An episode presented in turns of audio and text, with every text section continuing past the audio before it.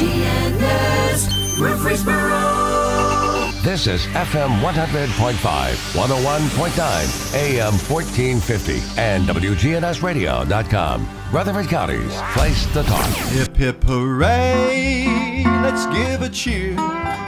It's 9 a.m., the signal's clear. Our favorite host is in the chair.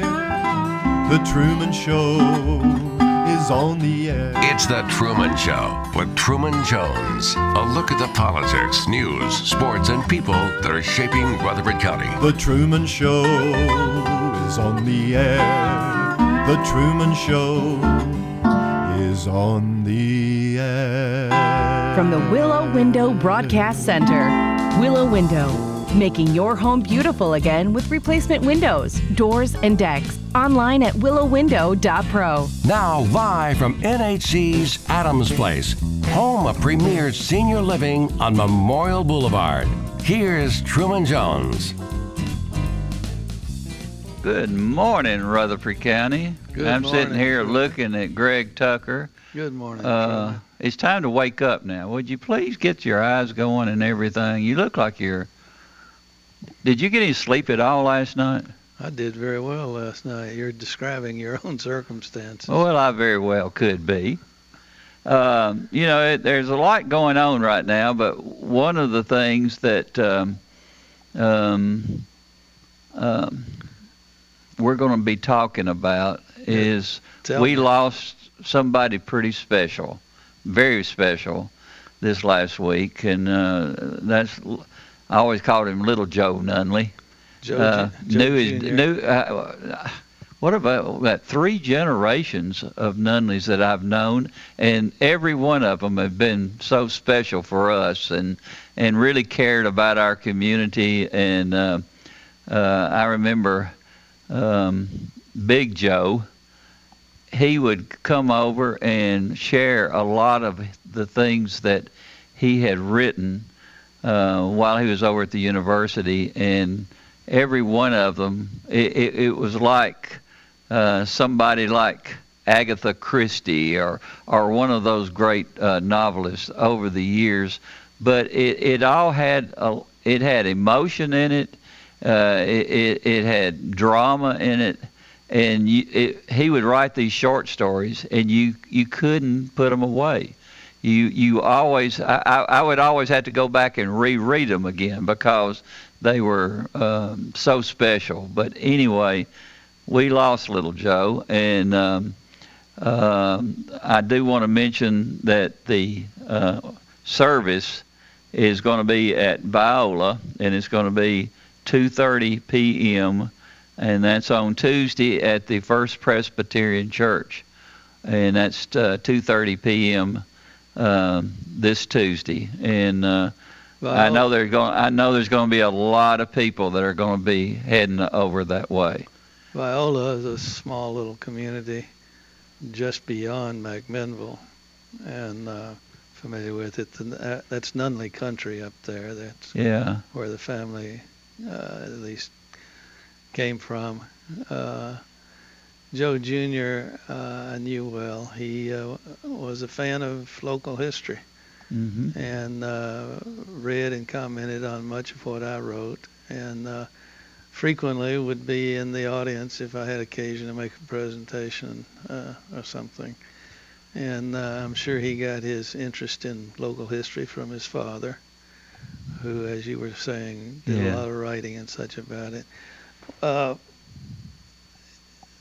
One of his uh, most uh, important pieces was a book he wrote about his time and his generation's time at uh, Middle Tennessee State College, as it was called at that time.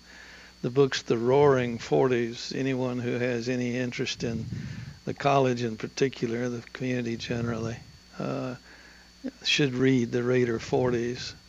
It uh, obviously is focusing on the World War II generation hmm uh, the the greatest generation.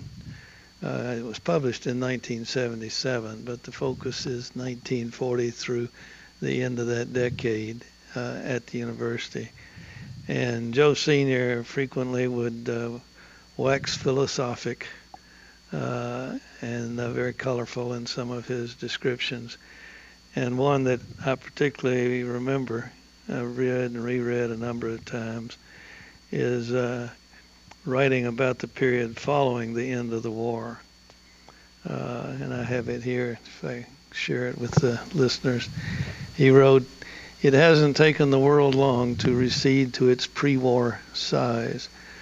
That's an interesting way to, to remind us that during the war, the newspapers, even the local newspapers, were talking about other parts of the world that many of us, many of them at that time, didn't know until mm-hmm. the war war period. A classic example is the South Pacific, uh, Wake Island, Guadalcanal, Rabaul became uh, uh, words and terms that were on a daily basis in the papers. Mm-hmm. And what he's pointing out now is when the war ended, the whole world seemed to get smaller again, like yeah. it was. We, we, those of us, those who were around at the time, began to focus again on things more local. Uh, he says, he goes on, we are comfortable now, back on the campus, but being a student again is not like it once was. I guess it's better. It's different, anyhow. Uh, that kind of reminds me of where we are with our pandemic. You know, we are wondering, are things going to go back to normal? Will they ever be like they were? And uh, just as we're on the cusp of that, that period of change. Mm-hmm. He goes on to say, uh, in those days, speaking of the war period, he says, today, in quotes, was the most important thought in those days. But now it is tomorrow. There are things to be done, specific things like jobs, paying rent, buying a car, assuming a responsible role in the community the unreal vagueness of yesterday's tomorrow faded after the, end of Hitler and Tojo. There are no youth consuming conflagration to blind us to the future. Interesting. He just described war. Yeah. And in his, as I say, kind of a philosophic phrase, the unreal vagueness of yesterday's tomorrow. He's noting that in a war that involves all of us as it did in, in that period, uh, we couldn't focus on tomorrow because it's survival today. Each day yeah. was our, you know, it, either the individual directly or someone in the family we know is in harm's way. Is there any tomorrow? The focus was on today. But the war ended. And once again, uh, you could look uh, you could look forward and move on. And this quoting this thought slowly rises to our consciousness as we move through the next year. Uh, without the war, we, we are. We're focused on what are we going to do tomorrow? What are we going to be doing next year? Uh, particularly if you're, as he was at the time writing about, uh, you're finishing up your college finally. Yeah. Many of those in that period were in school, in college, and he makes that note uh, in 40, 41, 42, and then had to do other things and so in 46, 47, 48, they're trying to go back to school mm-hmm. to finish and plan their tomorrow. So I give uh, Joe Sr. a lot of credit for his the way he works a philosophy into his writing about events of that period. And a lot of the things that he would write, like you said, were historic.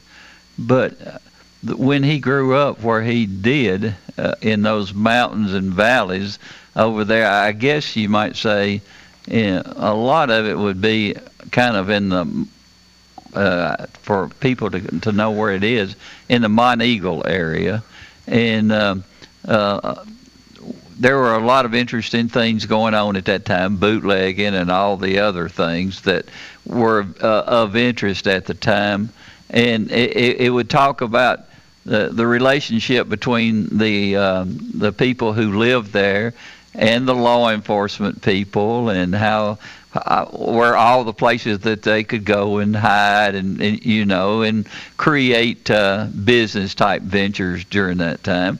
And we would sit there in the office and I would be so fascinated. It was better than watching any movie at the time. How his mind created so many things. And of course we're talking about little joe uh, right now. And uh, um, will is going to be on our show come uh, Thursday, and uh, we're going to be talking about some of that family history, uh, and uh, I, I, I can't wait to have him on because uh, that whole family is so special. It's just like their minds are always in a creative mode, and they're so interesting. I guarantee you, uh, not a one of them could fail at creating movies and things like that. I just wish that uh, um, more people had gotten to know them in their historical background. Well, thinking and speaking of friends who we need to remember, uh, I did during the weekend just on a see who answers. I dialed the cell phone for my close friend Ralph Puckett. Mm-hmm. Ralph is, in my opinion, the the genius of the antique car uh, hobby. Uh, did he did he get you into that? He well, I had a car or two, but he gave me enough confidence that we took them apart and uh, put them back together a couple of times, but always under his direction. Uh, but I called his phone and he answered. Mm. And I said, uh, Ralph, are you still in jail? He says, Yeah, I'm still here. And of course, that's the way he refers to the nursing home mm-hmm. here at Adams Place, the healthcare uh, branch of the Adams complex here. But they do do a great job here. And and he and I said, Well, are they feeding you good? And he said, Oh, the food here is excellent. I said, I really like the food and the people are nice, but I can't go out and uh, that they're still very cautious about the uh, exposure to the virus and mm-hmm. such. Uh, but he is apparently making some progress. Uh, he says he may, in a week or two, be able to go home, and uh, the family's making arrangements for uh, home care if that works out. So I was pleased that he's making a bit of a comeback at the age of 89. that's that's pretty. No impressive. way he's that old. Yeah, that's pretty impressive. He sure doesn't look it. Yeah. And uh, our uh, Smyrna historian, uh, I talked to Marty Luffman. Uh, I believe I was on Saturday. I talked to Marty, and he has now gone into institutional care. He's at Trust Point, the Mhm. rehab Yeah. facility, and uh, he said he's uh, uh, in there for a 30 day, uh, or well, he said he'd be there until at least the end of uh, May. Mm-hmm. So he's going long term there. And I said, Well, what are you working on? And he said, They're helping me get to the point where I can get from my bed to the wheelchair. That's the beginning. And uh, as our, our, those who've listened before, Marty was victim of a very severe car accident. Uh, a truck took advantage of him Mm. and uh, has been paralyzed from the waist down, uh, although there's still hope that he'll be able to recover from some of that. Uh, he's our, our horseman, and uh, Very active. yeah, very, very active. Yeah. But, uh, and again, I think he'll he'll surprise us all how much he comes back and what he's able to do. But right now, he's going through a, a, uh very uh, difficult rehabilitation program. And Marty, if you're listening, we wish you well. You have our thoughts and prayers, and uh, I look forward to the next time we can do a historic preservation program together. Yeah. He he is one of our best buddies, and and just enjoy him so much. I um, ran into a, another friend yesterday. Uh, we were eating over at uh, Chili's, and Ronnie Barrett came in, and always good to see Ronnie, one of our more successful people, um, in, in especially in the firearms business. Um, Ronnie is one of those people that y- you have to name him, him as a, a genius because he has created so many things, and a lot of them are very useful to our military. So.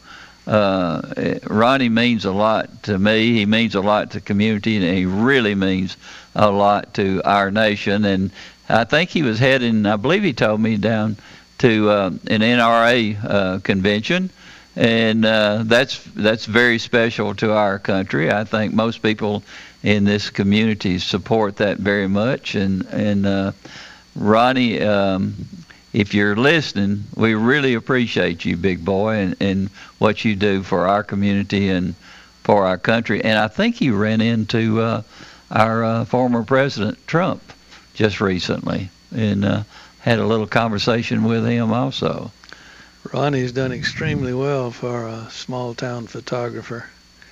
Uh, interesting. Uh, I assume that uh, working in his photography is where he got interested in optics hmm and uh, I may be a little off base, but I think one of his first real contributions was in the area of the uh, gun sights, the telescopic sights, and uh, I believe uh, just a year or so ago they made his 50 caliber Barrett the official firearm of the state of Tennessee.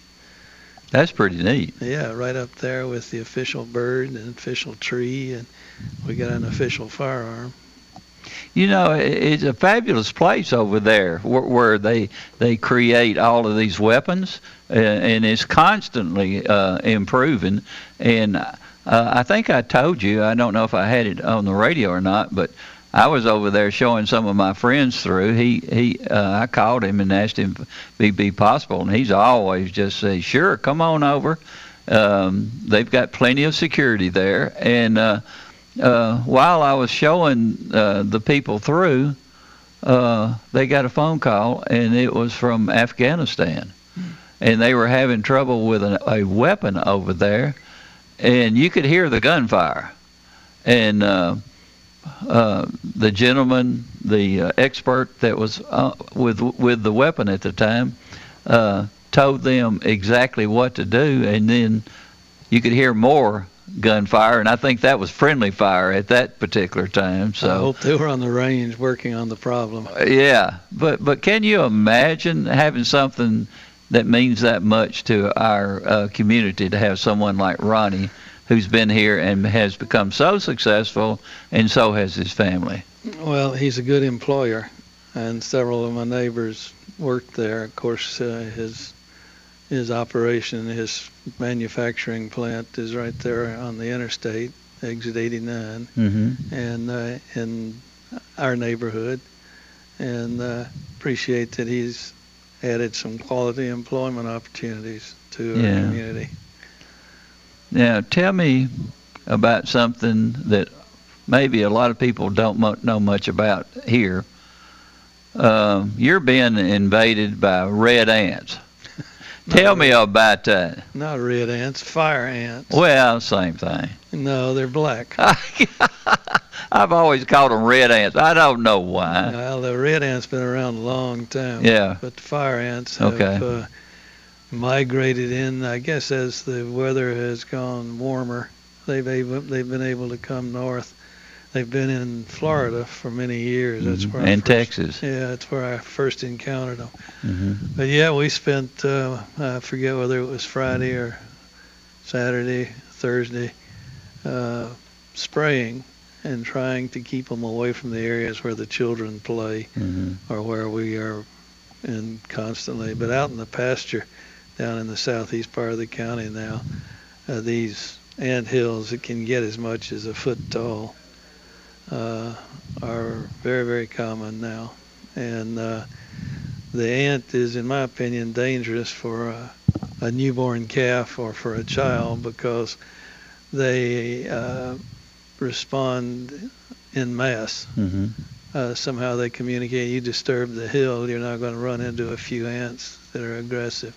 The entire hill reacts, and uh, their sting is uh, acidic and makes a uh, sore that'll last for sometimes as much as a week. hmm And obviously, if someone got into too many of them at once, probably would have a systemic effect. So, uh, and the best we've been able to do is to use a, I think, a spray. It's available from Hooper Supply, uh, B-I-D-E-N, that very effectively destroys the hill. But there's always going to be a few survivors who move 50 feet away and build another one.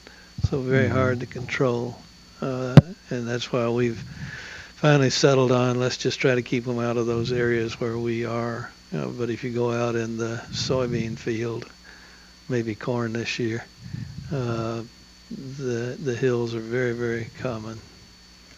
Now, a lot of people do not know where Hooper's Supply is for some reason. Of course, I know it's it's kind of trapped back there, pretty much uh, um, almost by itself. When you when you think about it, uh, you go into Cannonsburgh and you can actually see it from there. Yeah, it's next door to Cannonsburgh, just Yeah. beyond it, going from Broad. Uh, it's on the end of one of our oldest uh, streets in Murfreesboro, Front Street. Mm-hmm. and uh, you turn on Front Street uh, and uh, go to the where it hits the old Castle Street, and that's Hooper Supply, and uh, uh, it's well known in, among the older generation because the what I call the Hooper's Institute.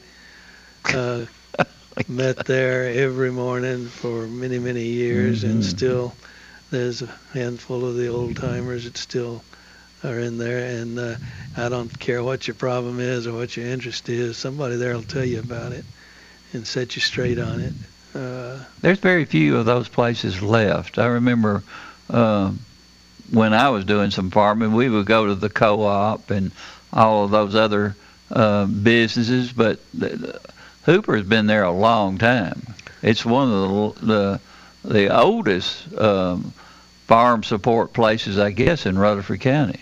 still active yes and uh, of course they now do uh, garden work and uh, uh, power equipment chainsaws things like that more of the modern but the the old Hooper Supply unit is still there as well When is he going to come on the radio with us? uh, when he I thought you had him scheduled coming yeah, up. right. Uh, we're talking about Bruce Hooper. Yeah. The, he's at least third generation there, and uh, he had a stomach problem, and wasn't able to be with us last week. So we'll work on him again. I heard it was a microphone problem. Butterflies. you know, this is the most fun job there is. I- It's not even a job. It, it, it, it's just a, it's one of those things that, um, rather than taking a vacation, I just love being on with people like you. You were uh, one of my first guests. What was that, 11 years ago or whatever it was? It was about 11 years ago, and I was just trying to help out a friend in desperate straits. Yeah. Uh, you, you needed you needed some help, and uh, Actually, I roped you in front of your farm and just dragged you all the way up here. Oh, I think yeah, it was. Yeah. You and Coon Victory, Bud Mitchell. Um, and that other journalist, what was his name? Uh, let's see, Dan. Blah blah blah blah blah blah blah. What could that be? Dan Whistle, I think's what it was. Whistle. Little Dan Whittle. I still miss him. Yeah, I think Dan was on Monday, and I filled in on Tuesday for you, and then you begin to hit your stride. But I don't think I've ever hit it. But this is not really a, a job. It's it's fun, and, and people don't realize um, all the ones that we've had over, over the years uh, really ha- have a special place with me. And uh, um, Well, actually, w- when you think about history, you do a lot of historical thing, you you've been our historian for a, a long, long time. But each one of them had a story to tell, and, and they were so much fun and and interesting to go along with it. Well, let me take advantage of my uh, circumstances here and do a little bit of a promotion. This probably ought to be on Good Neighbor events. I'll pass it along to Bart.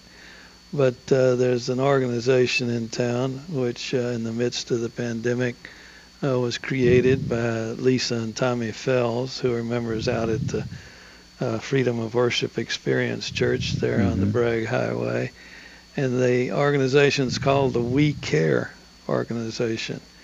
And uh, they just developed a program, a volunteer program, uh, which is committed to caring for and uh, administering to the needs of, of those who need special help in our mm-hmm. community. Uh, they provide uh, material support such as food and uh, transportation to doctor's appointments, transportation to voting, uh, anything like that that uh, those in the community need.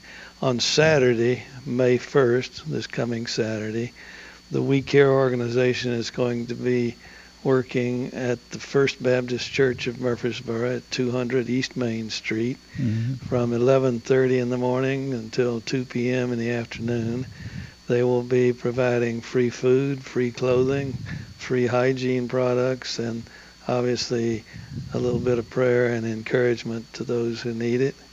And uh, all are invited to come by. Those who uh, are not in need but are in a position where they can help some certainly uh, are encouraged to, to join in. And uh, if you want more information, uh, Lisa's phone number is 615 295 0056, or you can go online, look for the We Care uh, on Facebook for more information. But it's this Saturday. Uh, starting at 11:30 there at the church, probably out in front of the church. So don't even have to go inside. I'm not familiar with them. It's a new organization that uh, I think last November is when they first organized, and uh, we're responding to some of the hardships that the uh, lockdown and the pandemic and such were putting on our community. Mm-hmm.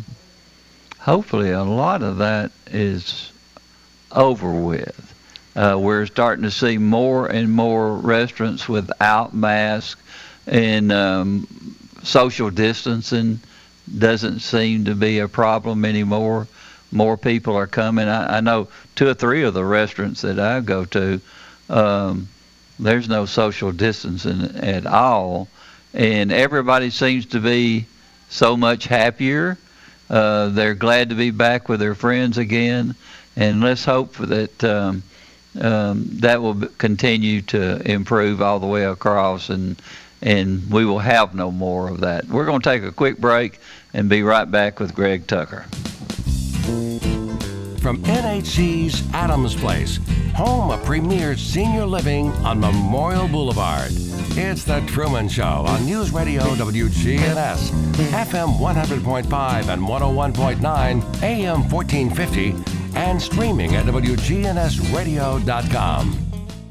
Hi, this is Lisa Halliburton with Bell Jewelers. Remember, Mother's Day is coming up May the 9th, and at Bell Jewelers, we have some specials on our jewelry just in time for Mother's Day, and we have partnered with some local businesses. When you just spend $99 or more, you'll receive some free gifts. Remember, Mother's Day is coming up May the 9th, that's Bell Jewelers, 821 Northwest Broad Street, right across the street from Toots Restaurant. In retirement, it's all about income. Your money, making money, and you're not spending down your principal. That's the way we do it at Retirement Income Solutions. So if you're spending down your principal or your money's not making money, keeping you ahead of inflation, check us out today at risolutions.net. risolutions.net. And make sure to join us Saturdays at noon and Sunday afternoons at 1 for Retirement Income Solutions Radio with Nathan Cox and Lindsay Cotter I'm Bobby Parker from the Bridge Avenue Church of Christ, 725 Bridge Avenue.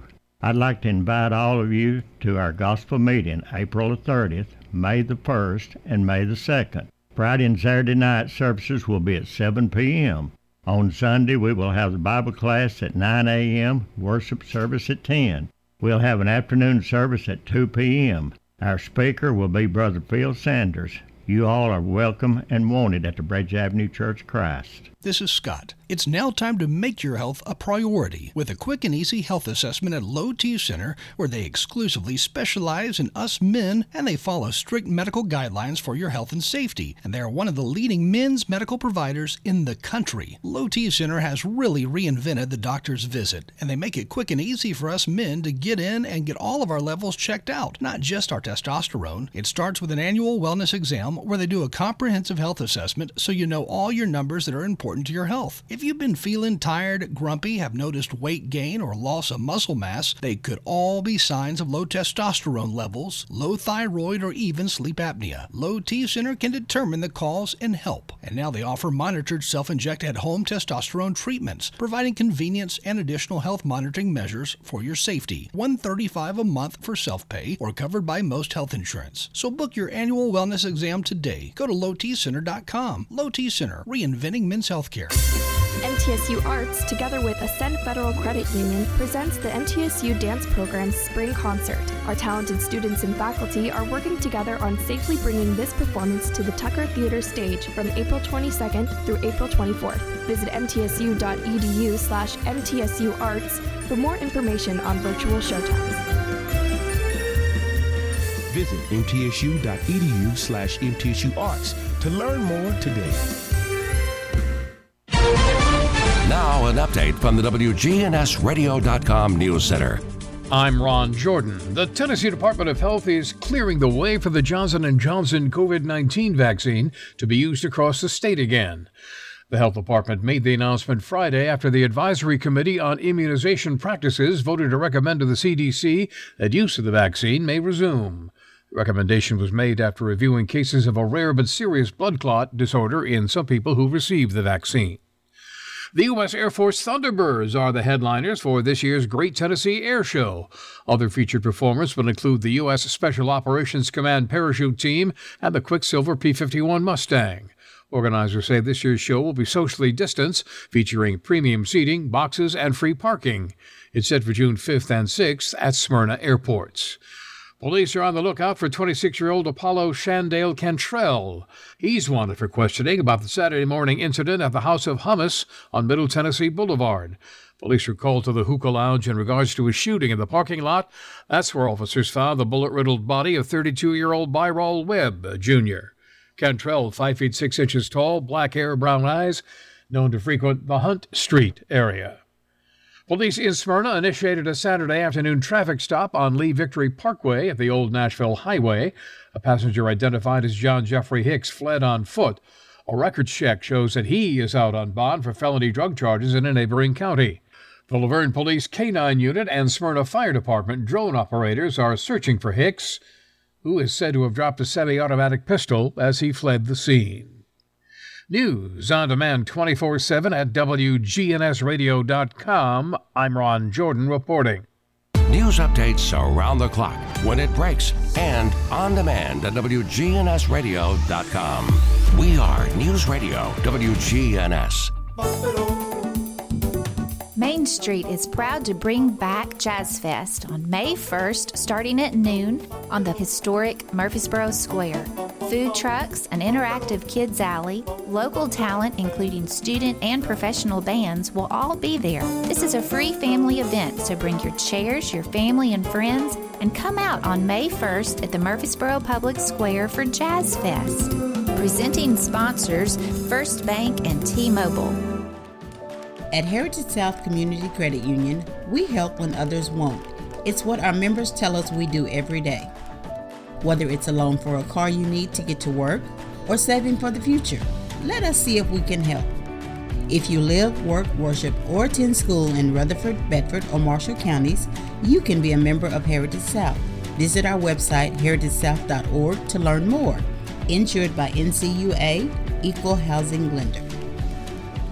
Listen live to WGNS Radio on our website and Alexa or Google devices. Search WGNS Radio for on demand podcasts in iTunes, Google Play, Spotify, and Stitcher. Plus, we have direct links to podcasts at WGNSradio.com. Good neighbor weather. Mostly sunny skies here this afternoon with a high in the low 80s. South winds are on 5 to 10 miles per hour. Tonight, partly cloudy skies, a low near 56. I'm meteorologist Jennifer Wojcicki on News Radio WGNS. Currently, it's 51. Classic kid movies are back this summer at Premiere 6 on Broad in Jackson Heights. $5 tickets include admission, drink, popcorn, and candy. Check MurfreesboroMovies.com for showtimes for classic kid movies all summer. From NHC's Adams Place, home of premier senior living on Memorial Boulevard. It's The Truman Show on News Radio WGNS, FM 100.5 and 101.9, AM 1450, and streaming at WGNSradio.com. And welcome back with Greg Tucker. And uh, I uh, I don't know. I think I told you, Greg. I I used to make fun of you because you had antennas TVs.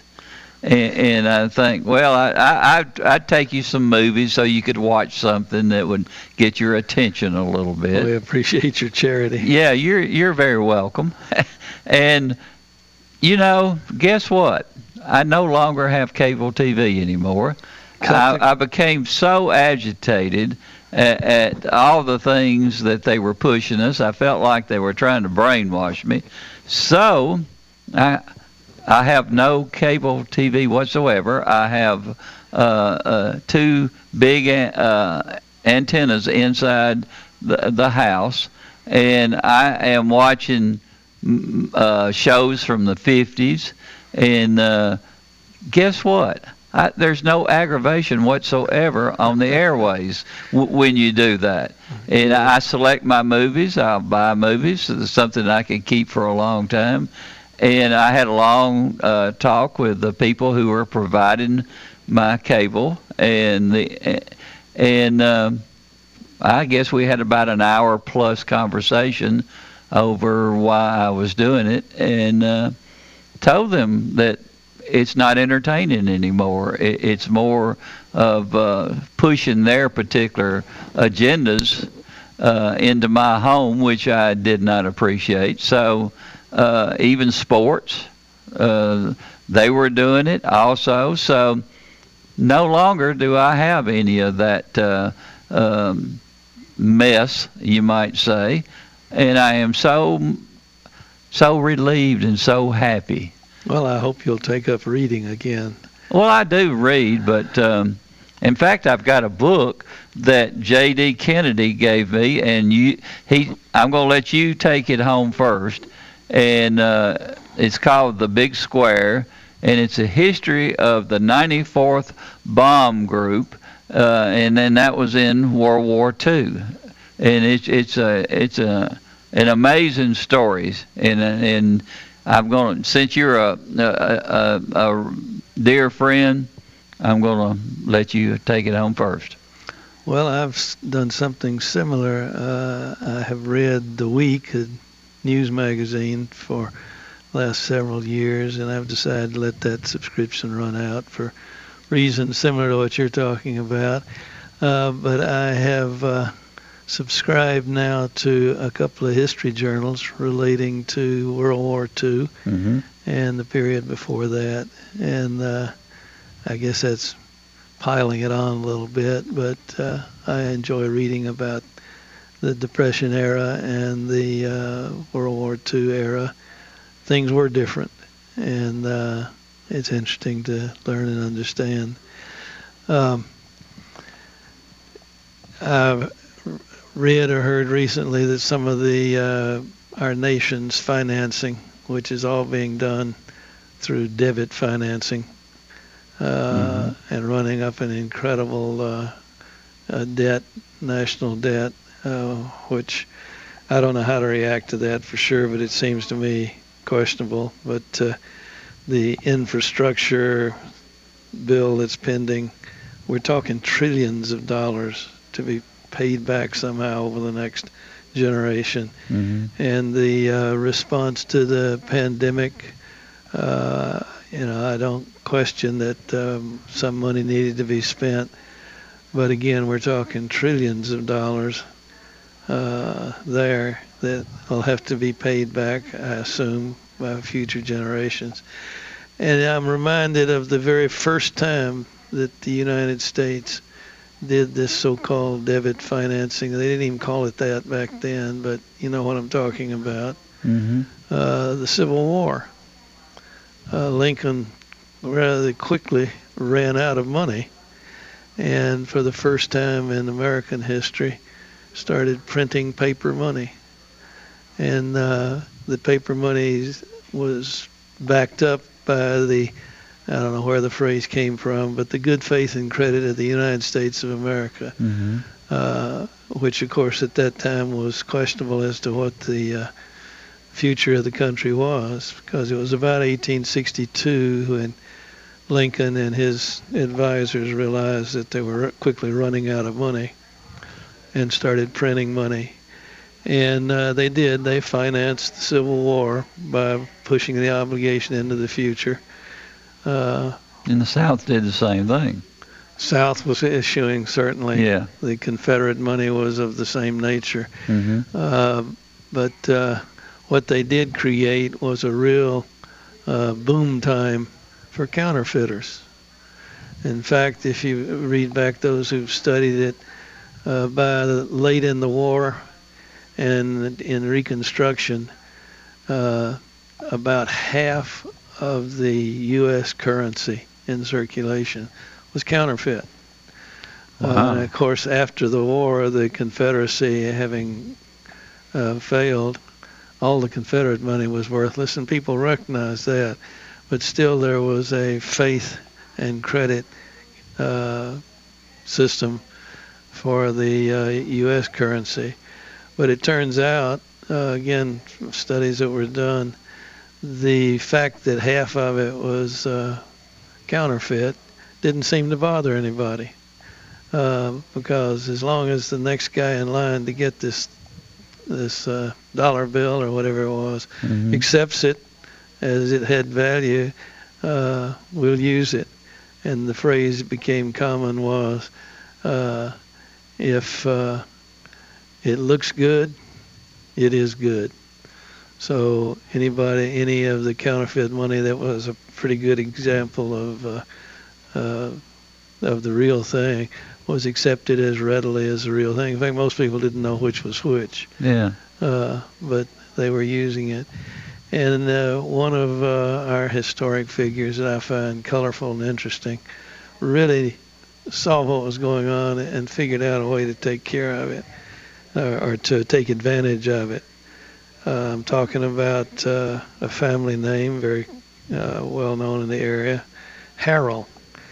And uh, back in the oh, middle, probably 1840, Reuben Harrell was uh, becoming of age, and he had been raised just dirt poor out in the hills to the southeast part of the county. Uh, but he had uh, learned his trade, farming, Mhm. in the family, and uh, found him a sweetheart. Uh, they got married. I don't have the exact dates, but it probably would have been in about the 1840s. And uh, found them a little place to live. They had a few acres they were uh, negotiated uh, so they could farm it. Uh, obviously, tenant farmer at the time. But he didn't have any any uh, money for seed or equipment or tools, just barely uh, producing enough to live on. So he went to the local store, uh, which was the source of everything back in those days, and uh, asked to uh, make his purchases, what he needed to get started in a little bit of farming, and they turned him down. They would not take him on credit, Mm-hmm. cash only. Well, he not only was having to face the problems that created, he was offended, uh, aggravated, angry, and he went back and told his wife, says, "We're never going to buy anything except on cash."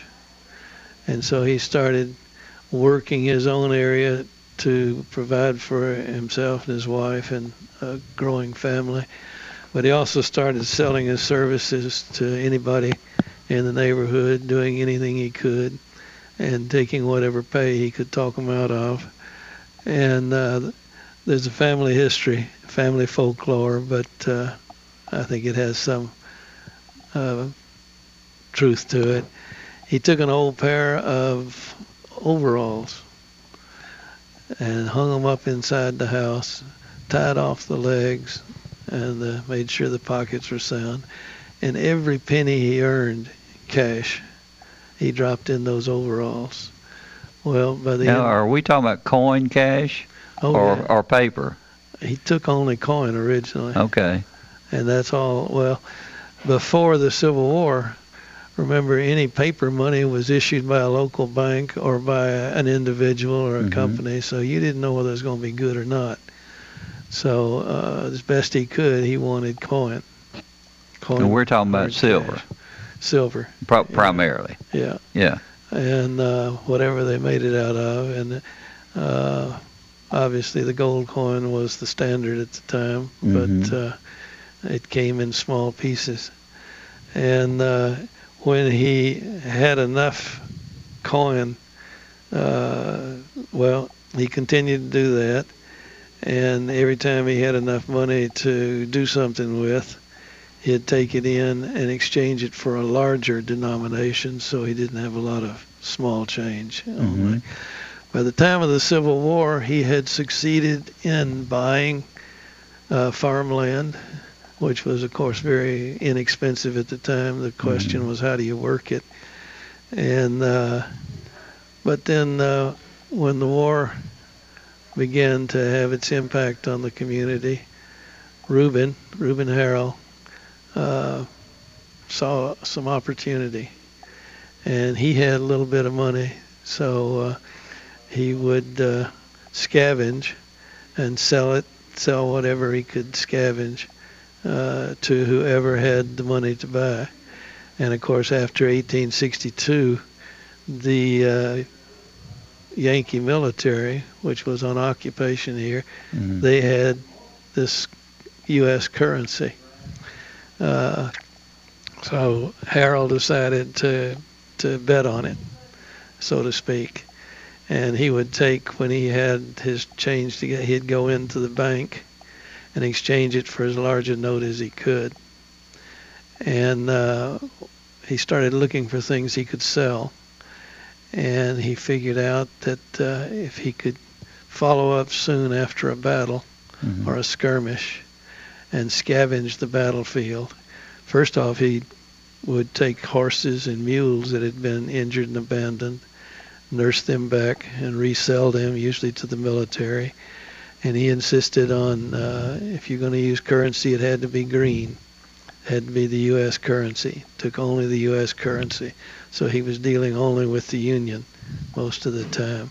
And again, as he would accumulate a quantity of the smaller bills, he would go to the ba- the bank or the uh, military establishment and exchange it for larger bills. At the end of the war, and you know, scavenge whatever he could off of a, a battle site and resell it primarily to the Union Army. Uh, by the Reconstruction, by the end of the war, he was one of the very few people in the county that had any money. And so he then went on a real tear buying up property, farms that were flat on their back. And uh, by uh, the 1880s, he owned several thousand acres probably, primarily in the southeast area where he was raised, Mhm. all along what's now Bradyville Pike, up into that area. And uh, uh, he, uh, well, I found a record of interviews with people that actually remembered him and dealt with him as back in the 1920s. And they said he was the tightest guy in the county, but he also was one of the most honest people to deal with. Uh, he came in one time with a load of cotton, went over to one of the cotton brokers down there near where Hooper's is now, Mm-hmm. and uh, was going to sell his load of cotton. And the cotton broker said, "No, I'm I'm not buying." And uh, Reuben said, "Why? Why not?" He said, "My warehouse is full. I have no place to put any more cotton. I can't afford to add to my inventory." And Reuben said, uh, "How much do you have?" And he told him. And Reuben says, "I'll buy it all where it sits." Hmm. and actually paid just a little bit uh, uh, under what uh, the broker had been offering to buy. Mm-hmm. And uh, in about three months, Reuben cleared the entire inventory, made himself a good bit of money on that on that deal. Just as an example of how he he looked for the opportunity and had a little bit of cash that he could move around and make those kind of purchases. Uh, if you know where the Grace Baptist Church is and the mosque, Mm-hmm. uh, that was one of his properties. The uh, well, he uh, was a tough businessman, but he did take care of his family, and he raised, I think, five children, and uh, put them all through college, got them all an education. Uh, had one boy, I believe it was Thomas, uh, who got in trouble and uh, was in jail pending a trial on a rather serious offense. And uh, Reuben uh, went to the jail and talked to the people there, and then uh, was back on his property. And word came from the jail that his son had died a mysterious death Mm. there in the jail. Mm-hmm. And uh, so Reuben hitched up uh, the uh, wagon and went in uh, with the casket. Mm-hmm. The body was loaded into the casket and then drove away. And a few days later, there was a burial. The casket was buried in the uh, family cemetery. Uh, but word began to leak around that the uh, son had turned up out west. And uh, the belief, again in family lore, is that uh, he somehow worked a deal with the uh, establishment Mm-hmm. and uh, they faked the death of his son, and uh, he sent his son off to uh, Texas or somewhere to start over, and uh, using the resources that Reuben could make available. Uh, when Reuben died, he divided up the property into five groups, uh, five pieces, and the grandchildren the children of the fellow who supposedly died in jail got that share. Uh, So it didn't go to the son. no, it apparently didn't go to the son. It, uh, it went to the grandchildren. Mm-hmm. Uh, that is the property where Grace Baptist and uh, the mosque is on part of it now. That went to one of the sons who married, uh, and then his daughter married a Todd, and it was called the Todd Place. And uh, the home that was torn down about nine or ten years ago, uh, just the style of the home, you could tell it was someone with a little bit of money because it it was done in the Italianate style, like Oaklands. Mm-hmm. Uh, I was sorry to see it disappear, but it uh, uh, is now uh, the church property. Uh, so Reuben had a nickname. His nickname was Greenback, Greenback Harrell. Another one of the children he got the property that uh, had the, the home that uh, uh, Arnold, uh, Captain Arnold, had built right at, uh, before the Civil War, which is now called Daffodil Hill. Yeah. And a beautiful old uh, style home there on the, Woodbury Highway, now close into town, but then it was It's on East Main Street now. yeah, it uh, was a Harrell farm for many, many years. Another one of the descendants of Greenback Harrell. Yeah. The uh, the McNabbs owned that a little bit later. That's right. I remember visiting in there when uh, Ms. McNabb and her younger son Kirby. uh, Kirby lived Yeah. there. In fact, uh, I think he would utilize that home. He would sell a lot of really nice stuff in that home, uh, from what I've been told. I think. Yeah, he was very uh, knowledgeable with respect to antique furniture and artwork and such as that. Kirby. And then he also lived at your place at one time when he was a young boy. Uh, Yeah. Hall McNabb owned that uh, farm at one Well, time. Morning Ride Farm was known as the McNabb Farm uh, at the time that uh, we were first interested in it. What was it that drew you to that farm? Because um, I, I, I've been on that farm all over it, hauling hay and doing all the things that young boys would do back in that time. It was the next farm uh, east of my great aunt and a bunch of cousins.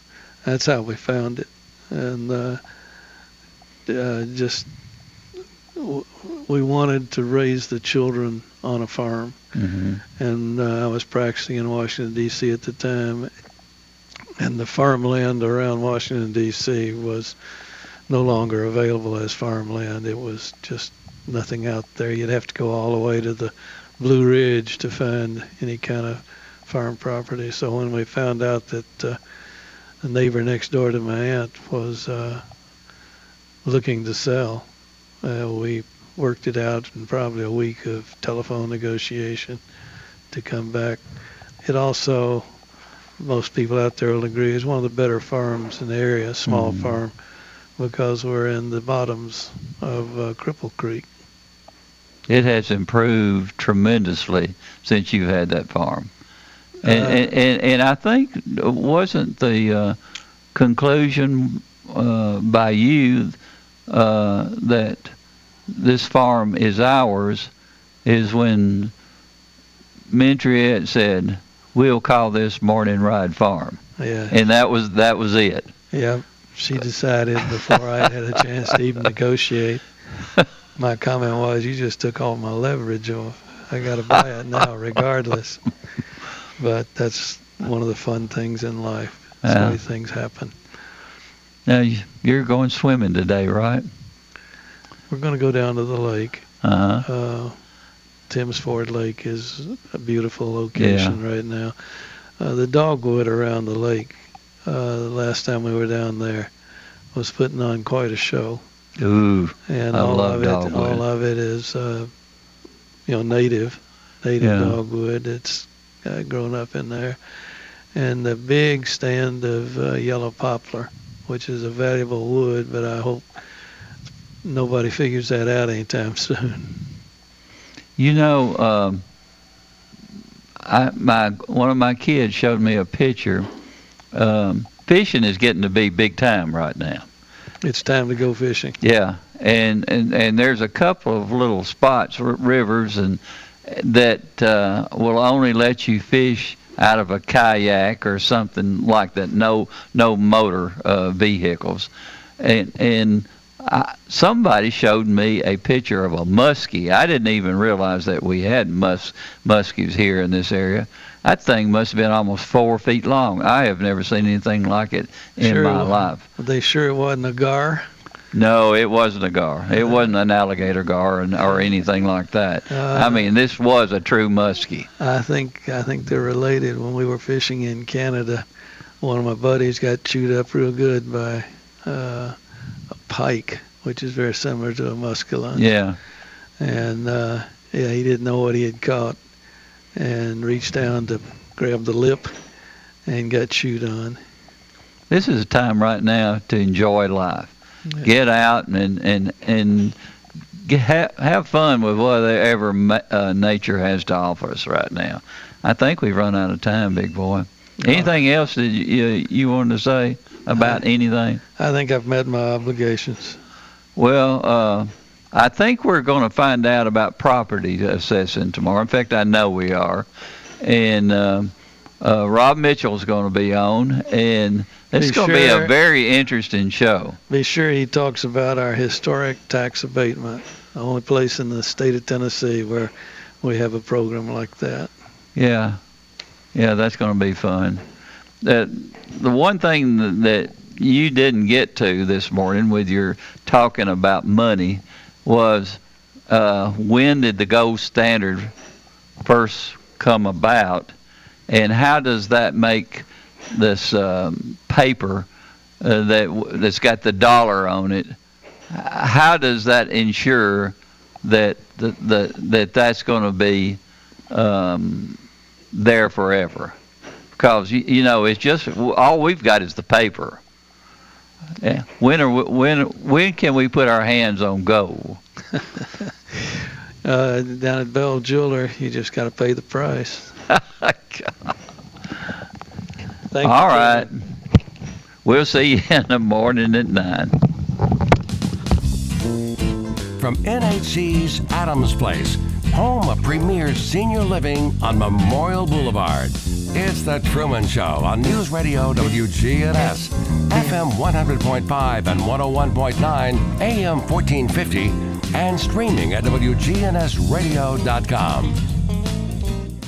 Since 1981, Willow Window's been making homes beautiful all over Tennessee, from decks and railings to doors and windows. Visit willowwindow.pro. Willow Window, the official sponsor of the WGNS studios. willowwindow.pro.